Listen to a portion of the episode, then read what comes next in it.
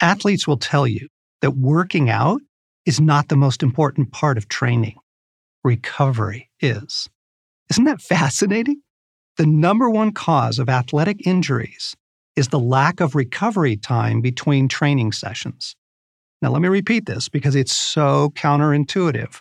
Recovery is more important to athletic performance than training is because your body needs to rest and repair between periods of exertion. As one researcher reported, by not letting each of the muscle groups rest, a person will reduce their ability to repair. Insufficient rest also slows fitness progression and increases the risk of injury. Okay, so you know where I'm headed, right? That's very orienting. That is a physical expression of a reality that applies to your heart and soul as well, dear ones. We could probably predict who's going to burn out and who's not by looking at their recovery practices. But most people don't take their recovery seriously. They're simply shocked and heartbroken when their soul suddenly gives out, like that camel who has walked a thousand miles and drops. How will you build recovery into your life? What's your plan?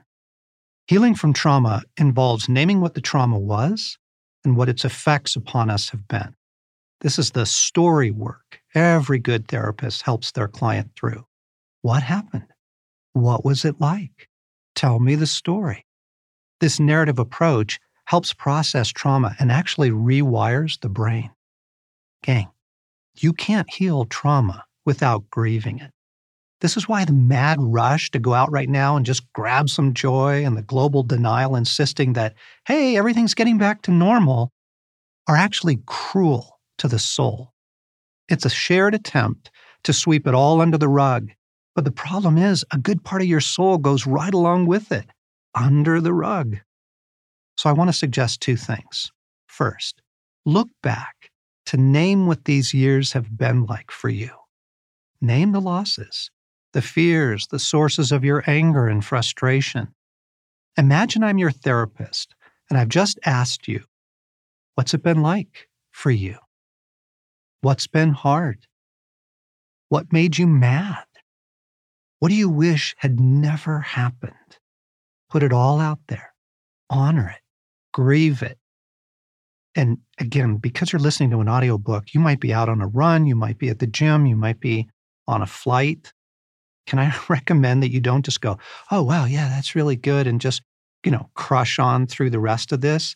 I really do suggest that at some point you stop and do this. Secondly, pay attention in the current moment. It's far better to do this work in real time. Name what the current moment feels like, what it's demanding of you, how it's impacting your soul. Stay current with the cost of living in an hour like this, in a world like this.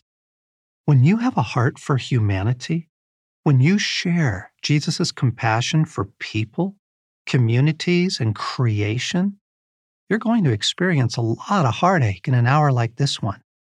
Care for your soul by putting words to what it's like. Don't just pretend that everything's fine.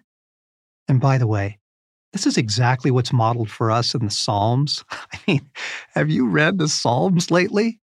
David and the other writers cry out to God with deeply raw descriptions of what's happening all around them and how it makes them feel. Read Psalm 6, Psalm 13, Psalm 42 for examples.